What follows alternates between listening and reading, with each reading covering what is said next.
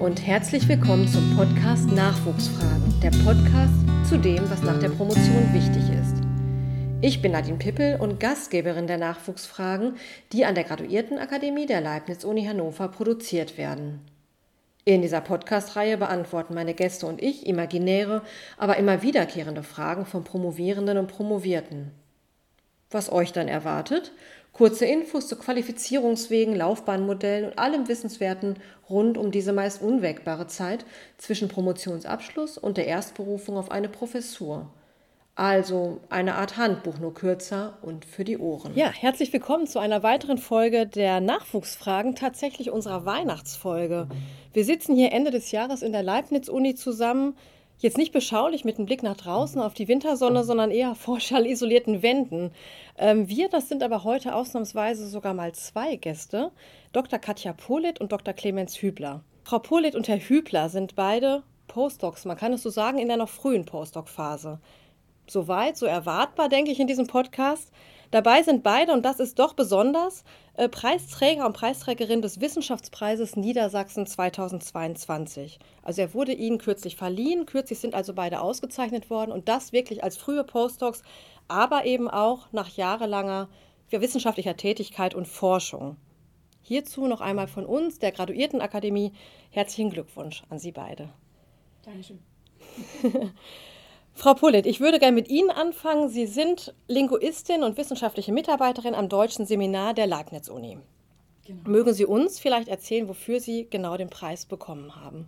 Ja, gerne. Ähm, den Wissenschaftspreis habe ich für meinen Beitrag zur allgemeinen Verbesserung der Lehre bekommen. Also es gibt den Wissenschaftspreis in unterschiedlichen Kategorien und ganz neu seit ein paar Jahren ist auch die Kategorie Lehre. Und ähm, in dieser Kategorie wurde ich ausgezeichnet für meine Bemühungen, die Seminare so zu gestalten, dass die Studierenden zum eigenständigen Arbeiten und kritischen Denken angeregt werden, statt ja, reine Fakten auswendig zu lernen. Gut, wissen Sie, jetzt der Preis in Ihrer Kategorie ist noch nicht so oft vergeben worden. Wissen Sie, wie oft der Preis, der Wissenschaftspreis, vielleicht in der Kategorie oder in anderen, in den anderen Kategorien auch an Germanisten schon gegangen ist? Tatsächlich ist es gar nicht so häufig, dass GeisteswissenschaftlerInnen mhm. mit Wissenschaftspreisen versehen werden, mhm. weil wir selten beispielsweise sehr hochdotierte Drittmittelprojekte oder dergleichen ja. einwerben. Das sind bei uns einfach andere Zahlen, weil wir keine großen Maschinen oder so haben. Das ist natürlich ein Grund, warum ich mich darüber auch sehr gefreut habe, also abgesehen ja. vom Generellen, aber das dann noch in die Linguistik zu bringen, ist natürlich besonders schön. Gut, danke schön. Dann würde ich erstmal zu Ihnen kommen, Herr Hübler. Sie arbeiten am Institut für Statik und Dynamik. Äh, vielleicht mögen Sie uns auch erzählen, wofür Sie den Preis bekommen haben. Das kann ich gerne machen, wobei es ein bisschen immer die Frage bei Preisen ist, wofür hat man sie eigentlich genau bekommen? Offiziell heißt es so schön, es ist, wird ausgezeichnet eine Persönlichkeit in der frühen Karrierephase. Das äh, hatten Sie auch schon gesagt, äh, also noch nicht so lange äh, Postdoc. In dem Fall sind es maximal zehn Jahre gewesen und dann besondere Verdienste für die Hochschulentwicklung in Niedersachsen heißt es. Darunter kann man jetzt alles und nichts verstehen. Ähm, Im Prinzip gehe ich davon aus, dass es einerseits dieses allgemeine wissenschaftliche, sag ich mal, Portfolio ist, was man hat. Das heißt, natürlich zählen da auch Publikationen, Drittmittel, äh, die eingeworben sind und so weiter hinein. Das andere, äh, und ich glaube, das war ausschlaggebend, warum ich den Preis auch an dieser Stelle bekommen habe, ist aber auch die Zusammenarbeit, die Zusammenarbeit mit anderen Universitäten, die Zusammenarbeit mit der Industrie. Und äh, das habe ich eben in den letzten Jahren sehr stark, sag ich mal, äh, angefangen, gerade in der Postdoc-Zeit dann bei mir, dass ich einerseits mit dem eben schon angesprochenen Sonderforschungsbereich mit anderen Universitäten zusammenarbeite und dort Grundlagenforschung mache im Bereich Windenergie und gleichzeitig aber auch in Projekten mit der Industrie zusammenarbeite. Äh, da ist vor allem ein Projekt herauszuheben, wo wir zusammen mit einem Startup arbeiten, was im Prinzip auch aus der Zusammenarbeit äh, mit mir entstanden ist. Also ich selbst bin an dem Startup nicht beteiligt, aber ich habe mit den Kollegen, die zuvor an der Universität waren, äh, zusammengearbeitet, als sie schon an der Universität waren. Und dann ist daraus aus dieser, in diesem, äh, also haben diese Leute ein Startup gegründet und das haben wir dann gleich fortgesetzt in einem, einem Projektantrag. Und das läuft jetzt auch sehr erfolgreich. Ähm, wissen Sie vielleicht zufällig, äh, wie, wie sich das bei den, speziell dem Wissenschaftspreis Niedersachsen bei Ingenieuren verhält? Ich weiß, es haben ihn schon welche bekommen. Zahlen weiß ich da auch nicht. Ähm, Ingenieure werden das wurde ja auch gerade schon gesagt, sie werben viele Drittmittel ein, aber es ist einfach einfacher, weil es äh, immer die Industrie dahinter steht äh, und das eingeworbene Drittmittel äh, sorgen auf jeden Fall oder verbessern auf jeden Fall die Chancen, auch Preise zu gewinnen. Wobei das beim, vielleicht sogar beim Wissenschaftspreis ein bisschen weniger stark ist, weil das halt ein Preis ist, der bewusst in alle Bereiche gehen soll. Und dann wird da, glaube ich, ein bisschen auch auf wenigstens ein bisschen paritätisch geachtet. Es gibt ganz viele andere Preise, die werden einfach nur für Ingenieure vergeben, weil es irgendwelche Unternehmen sind, die die ursprünglich mal gestiftet haben und mhm. so weiter. Und da, da haben dann natürlich nur Ingenieure überhaupt eine Chance. Ähm, genau, da kommen wir zu einer Frage, vielleicht können wir da springen, äh, die ich ähm, ohnehin an Sie richten wollte, nämlich generell ähm, zu Empfehlungen. Ähm, also wenn wir uns vorstellen, jetzt sind Zuhörende hier, die auch vielleicht selber mal an einem Wissenschaftspreis oder an irgendeinem Preis halt äh, für ihre wissenschaftliche Arbeit interessiert sind. Ähm, was muss man dafür tun? Was mussten Sie jetzt hierfür tun, äh, neben, der, neben, diese, neben dieser Forschung, die Sie jahrelang betrieben haben? Was mussten Sie jetzt tun? Wie lief das Ganze ab? Ja, ich weiß nicht, was du dafür tun musstest, aber ich musste vorgeschlagen werden. Mhm. Also ähm, mhm. klar musste ich dann Unterlagen zusammenstellen mhm. ähm, und dann musste das durch verschiedene Gremien gehen, aber für mhm. diesen Preis wurde man vorgeschlagen von der Universität. Das heißt, so spezifisch habe ich dafür nichts getan. Also ich bin nicht an die Universität herangetreten und habe gesagt, schlag mich vor oder so. Mhm. Ähm, das ist aber tatsächlich eine Möglichkeit, wie man auch Preise bekommen kann. Also es gibt inzwischen Datenbanken dafür, welche Preise es gibt, auch nach ähm, Fachgebiet geordnet oder nach Ausrichtung, nach Karrierephase geordnet. Und teilweise darf man sich für diese Preise auch selber vorschlagen. Für viele wird man aber auch vorgeschlagen. Und ganz generell würde ich sagen, man bekommt keine Preise, wenn man halt nicht vorgeschlagen wird. Das ist das Wichtigste. Also man muss entweder die Leute fragen oder sich selber vorschlagen. Genau, also es war bei mir auch so. Also auch ich wurde vorgeschlagen Wobei man das ein bisschen einschränken kann. Man kann oft darauf hinwirken, dass man vorgeschlagen wird. Und das, das würde ich auch jedem empfehlen, da durchaus. Also die, sag ich mal, Institutsleiter haben das nicht alle gleichmäßig auf dem Schirm, dass man für Preise, seine Mitarbeiter für Preise vorschlagen kann. Und wenn das nicht der Fall ist, äh, da durchaus einfach mal im Gespräch sagen, hier der Preis ist doch gerade ausgeschrieben, wollen Sie mich nicht vorschlagen. Denn wie gesagt, wenn man nicht vorgeschlagen wird, äh, hat man mhm. keine Chance. Und äh, ich glaube, es gibt viele wirklich talentierte Wissenschaftler, die keine Preise bekommen, einfach weil sie nicht vorgeschlagen werden, weil sie es entweder selber nicht auf dem Schirm haben oder dann äh, möglicherweise auch einfach die Professoren, die sie vorschlagen könnten, das nicht haben. Mhm. Das heißt zusammengefasst, man braucht einen Fürsprecher oder eine Fürsprecherin, kann aber auch darauf hinwirken oder kann selber auch ein bisschen auf die Suche gehen und vielleicht mal irgendjemanden ansprechen, ob der genau. einen nicht oder die einen nicht vorschlagen kann. Und vielleicht da auch die Bitte an alle Postdocs, die selber äh, Doktoranden betreuen, schlagt doch die guten äh, Doktoranden vor. Also auch bei Dissertationspreisen ist das genauso.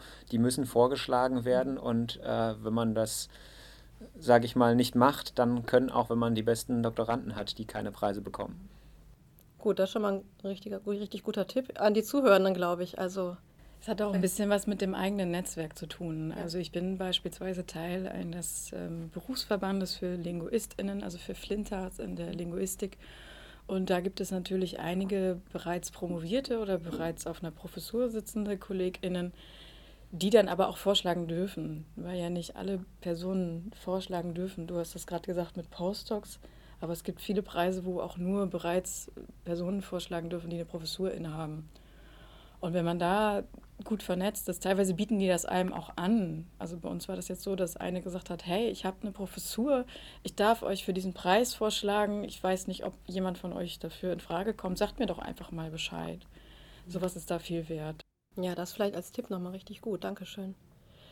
Ich würde jetzt nochmal darauf zurückkommen, ähm, was, der, was der Wissenschaftspreis jetzt dieser konkrete für Sie bedeutet. Also Sie haben den in unterschiedlichen Kategorien bekommen, das haben Sie schon gesagt. Ähm, Sie haben die, den Preis aber auch nach jahrelanger und vielleicht auch fordernder Forschung bekommen. Also auch das kann man, darf man nicht unterschlagen. Also es war noch frühe Postdocs, aber Sie haben ja auch in der Promotion schon Forschung betrieben und das wurde sicherlich auch ähm, in der Bewerbung mit berücksichtigt oder in dem, in dem Vorschlag und in der Auswahl. Was bedeutet Ihnen jeweils der Preis persönlich und vielleicht auch beruflich? Also vielleicht fangen wir mit Ihnen, Herr Hübler, an.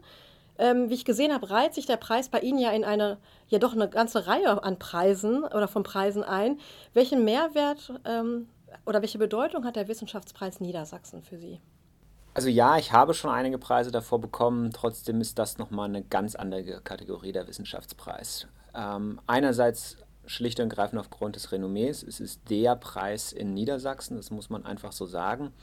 Und er ist fächerübergreifend. Und das finde ich auch sehr spannend und hat mir auch ganz viel, also habe ich mich sehr ausgezeichnet gefühlt, weil es eben zeigt, meine Forschung ist nicht nur in meinem Feld relevant. Also zum Beispiel wurde meine ähm, äh, Dissertation als beste Dissertation im Bereich der Windenergie in Europa ausgezeichnet. Das ist natürlich auch in Europa, aber im Bereich Windenergie. Das sind viel weniger äh, Wissenschaftler und äh, das ist viel begrenzter. Und auch nicht so gesellschaftlich relevant, sage ich mal. Hier der Wissenschaftspreis, da ist immer auch die gesellschaftliche Relevanz äh, mitbewertet und das für, ist für mich auch entscheidend, dass meine Forschung eben nicht so Forschung im Elfenbeinturm ist, sondern wirklich Forschung ist, die auch der Gesellschaft was bringt. Der Wissen, also die Wissenschaft wird durch die Gesellschaft finanziert und deshalb sollen wir auch da was zurückgeben und das, finde ich, zeichnet dieser Preis schon auch einfach aus. Mhm. Und dann muss man natürlich auch sagen, es ist auch für die persönliche Karriere was, was definitiv was bringt. Also in jeder äh, späteren Bewerbung macht sich das im Lebenslauf wunderbar, wenn da so ein Preis steht. Also das ist ein sehr schönes Add-on, muss man einfach sagen. Sie nicken, Frau Polit. Wie ist das bei Ihnen? ja, ähm, ich habe den ja jetzt nicht für meine Forschung bekommen, sondern mhm. für meine Lehre und reihte sich jetzt ein darin, dass ich im Februar den, den Lehrpreis der Uni Hannover bekommen habe, wo ich mich schon wahnsinnig drüber gefreut habe. Und dann war das jetzt noch so ein bisschen das, das i-Tüpfelchen mhm. an, an Wertschätzung, ähm, auch weil es, genau wie du gerade gesagt hast, halt so ein, so ein Landespreis ist. Ne? Das ist einfach nochmal eine, irgendwie eine andere Liga, wo Leute einem sagen, ja, im Land Niedersachsen bist du jemanden, den wir als exzellent betrachten. Das, das tut gut, muss man einfach so sagen.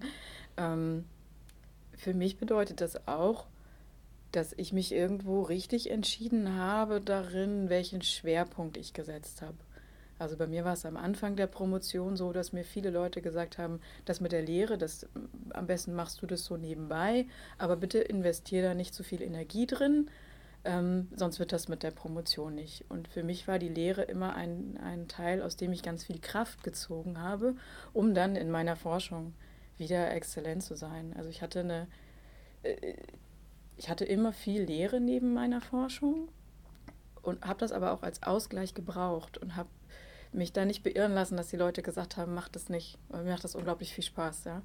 Und ich finde das auch wunderschön, weil diese, das sind ja, das sind ja die zukünftigen Forschenden, die ich da vor mir sitzen habe. Und wenn die bei mir in der Einführung sitzen und das Fach positiv bewerten, dann bringt uns das allen was. Und ähm, deswegen war dieser Lehrpreis für mich auch so eine Art zu sagen, ja, das war nicht falsch, wie ich mich da entschieden habe, meinen Weg zu gehen, obwohl mir andere Leute gesagt haben, mach das mal lieber nicht. Unbedingt, genau. Also das, ähm, das kann ich mir sehr gut vorstellen. Also und ich glaube, ich habe auch den Eindruck, dass es natürlich ähm, auch in so einer frühen äh, Phase, Karrierephase schon wirklich ein doch ein deutliches Sprungbrett oder so ein Booster sein kann. Also ähm, ich glaube, man kann sich fast gar nicht so früh auf Preise bewerben oder, oder vorgeschlagen werden. Äh, Sie nicken, Frau Polit. Ähm, und ich denke, das ist natürlich auch eine, vielleicht eine besondere Auszeichnung, das jetzt schon relativ früh zu bekommen. Sie, Herr Hübler, haben es ja sogar ganz explizit ähm, für Ihre Forschung in einer frühen Karrierephase bekommen. Sie für Ihre Lehre, die Sie aber auch schon jahrelang auch in der Promotion halt schon so schwerpunktmäßig verfolgt haben. Ähm, wie geht es denn ähm, weiter? Bei Ihnen, was sind die nächsten Schritte? Also Sie, Frau Polit, haben gesagt, ähm, Sie haben Anfang des Jahres schon einen Preis bekommen. Das heißt, dieses Jahr war rundum erfolgreich. Und Sie schließen das jetzt mit so einem schönen, fast mit so einem Weihnachtsmärchen vielleicht ab, wenn der, wenn der Wissenschaftspreis jetzt Ihnen verliehen worden ist. Ähm, setzen Sie ganz auf die Lehre weiter? Ähm, was, was, sind Ihre, was sind Ihre Pläne in wissenschaftlicher Hinsicht? Ich habe noch nie ganz auf die Lehre gesetzt. Mhm. Also bei mir waren das immer so 50-50. Ich brauche beides. Ich finde das ganz wunderbar, dass ich an der Universität forschen kann und lernen kann. Das gehört für mich auch irgendwie zusammen. Also ich möchte auch meine Forschung in die Lehre bringen. Und meine Lehre in die Forschung bringen, das möchte ich irgendwie verzahnen. Mhm. Ähm, weiter geht es so, dass ich erstmal an der Leibniz-Uni bleibe. Also ich habe hier eine Postdoc-Stelle gerade. Mhm. Und ähm, jetzt steht für mich ein bisschen der Fokus auch darauf, meine Forschung weiter auszubauen, weil äh, das muss man einfach auch bringen. Das kann man jetzt nicht, wenn man auf dem Weg zur Professur ist, sagen, ich mache jetzt nur Lehre, das funktioniert nicht. Es gibt keine Lehrprofessuren. Außer mhm. ich gehe jetzt in die Erziehungswissenschaft ja. oder so, aber mhm. das ist dann auch Forschung trotzdem. Ähm, und gleichzeitig habe ich gerade ein äh, Projekt vom MBK bewilligt bekommen, wo es um das Erstellen eines Selbstlernmoduls geht ähm, für eine Veranstaltung, die ich immer gebe. Also ich benutze in meinen Veranstaltungen viel Inverted Classroom und Gamification-Elemente. Mhm. Und ich habe jetzt ein Projekt, wo wir ein gesamtes Seminar als gamifizierte Version eines Seminars haben, wo man dann ein Grundlagenwissen erlangen kann, indem man durch ein Land reist und äh, Wesen hilft und sie besiegt und am Ende gegen einen Drachen kämpft und dann ähm, hat man ein Zertifikat errungen am Ende. Und das, äh, da bin ich gerade bei, das ist der Teil meiner Lehre. Mhm. Und dann in der Forschung werde ich nächstes Jahr wahrscheinlich kurz ins Ausland gehen und äh, mich da weiter vernetzen. Okay, das sind aber auch spannende Aussichten. Auf jeden Fall, also ich freue mich total drauf, ja. Wie sieht es bei Ihnen aus, Herr Hübler? Wie mach, machen Sie weiter in der Forschung? Ich mache weiter in der Forschung. Bei mir hat das mit dem Sprungbrett auch sehr gut geklappt. Mhm. Ich habe einen Ruf an die TU Darmstadt bekommen. Also Herzlichen dementsprechend äh, ist der nächste Karriereschritt eingeplant. Mhm. Ähm, damit aber auch ganz viele neue und herausfordernde Aufgaben. Äh, natürlich hat man schon in der Postdoktorandenzeit ganz viele verschiedene Aspekte gemacht. Also es ist eben anders, als es noch in der, während der Promotion war. Es kam nochmal ganz anders Lehre dazu. Klar, man hat auch schon davor äh, Übungen gegeben, aber es ist nochmal ganz anders da. Man hat Doktoranden jetzt betreut und so weiter. Aber das ist trotzdem nochmal ein ganz anderer Schritt, der jetzt kommt, äh, wenn man das Ganze dann wirklich komplett eigenverantwortlich macht und nicht im Zweifelsfall äh, nochmal zu seinem Institutsleiter gehen kann und sagen, äh, ja, ich habe keine Ahnung, was ich hier machen soll. Äh, das ist, wird dann eben schwieriger, aber ich freue mich unheimlich drauf, äh, denn es, man hat nochmal mehr Freiheiten. Man kann jetzt wirklich sagen, in welche Richtung soll die Forschung weitergehen. Und äh, da gibt natürlich auch der Wissenschaftspreis äh, nochmal ganz viel Selbstvertrauen, dass man da auf dem richtigen Weg ist und äh, dass man offensichtlich äh, das auch in der Vergangenheit schon sehr gut gemacht hat. Mhm. Ja, danke. Also das, äh, auch da, das sind wirklich schöne Aussichten und das vielleicht auch nochmal so als, das nochmal mitzunehmen, irgendwie so ein Wissenschaftspreis auch vielleicht wirklich, dass der auch dazu dient, erstmal auch so ein bisschen das Selbstbewusstsein zu stärken, um einfach ein bisschen gestärkter an die nächsten Schritte ranzugehen. Das ist natürlich auch nochmal eine ganz schöne Botschaft. Haben Sie abschließend noch Empfehlungen an die, an die Zuhörerinnen? Wir haben Promovierende und Postdocs in, in der Zuhörendenschaft. Gibt es Empfehlungen allgemeiner Art? Na, wir haben uns ja am Anfang darüber unterhalten, dass man sich vorschlagen lassen muss. Und ähm, bei mir war das so, dass ich da sehr überrascht war, dass Leute mich vorschlagen wollten, weil ich dachte, naja, bestimmt, nein, es gibt so viele andere Leute, die sind auch gut und das wird sowieso nichts. Aber dass man da diesem Imposter-Syndrom, was man vielleicht ganz oft hat, ähm, nicht so viel Raum einräumt und wenn andere einem sagen, dass sie einen für gut halten, dass man das denen dann auch glaubt, was ganz schwer ist. Aber das, dass man kein Heuchler ist und dass man auch nicht irgendwann auffliegt. genau, ja, richtig, ja. Mhm. ja, dass man den Leuten das glaubt. Mhm, mhm. Da kann ich auch nur voll und ganz zustimmen. Ja. Es einfach probieren äh, und sich auch nicht entmutigen lassen, wenn es nicht klappt. Also ich wurde auch für Preise vorgeschlagen, die ich nicht bekommen habe. Ja, das ist vollkommen auch. normal. Äh, und das ist nicht nur bei Preisen so, das ist bei Veröffentlichungen so, das ist bei Drittmittelprojekten so. Bei Drittmittelprojekten fand ich das mal sehr schön, dass ich mal äh, eine Übersicht von einer sehr erfolgreichen Jungprofessorin gesehen habe, wie viel ein, also wie viel bewilligt wurden und wie viel beantragt wurden. Und danach wusste man, das geht jedem so, dass es eben längst nicht alles klappt. Und in der Wissenschaft darf man, muss man ein dickes Fell haben und darf sich einfach nicht entmutigen lassen. Danke nochmal für diese abschließenden Einschätzungen. Das, auch das, genau, nicht entmutigen lassen, ähm, das sollte man, glaube ich, im, im, Blick behalten oder mit, mit berücksichtigen, dass es wahrscheinlich jedem so geht oder gegangen ist. Wir sind dann am Ende unserer Episode angelangt. Ganz herzlichen Dank an Sie beide, wirklich nochmal, ähm, dass Sie jetzt heute hier Rede und Antwort gestanden haben. Ähm, an Sie auch, ähm, ja, schon bald frohe Weihnachten tatsächlich und alles Gute fürs neue Jahr. Ähm, für die Zuhörer das Gleiche. Wir hören uns im Januar und sagen Tschüss. Es gut. Tschüss.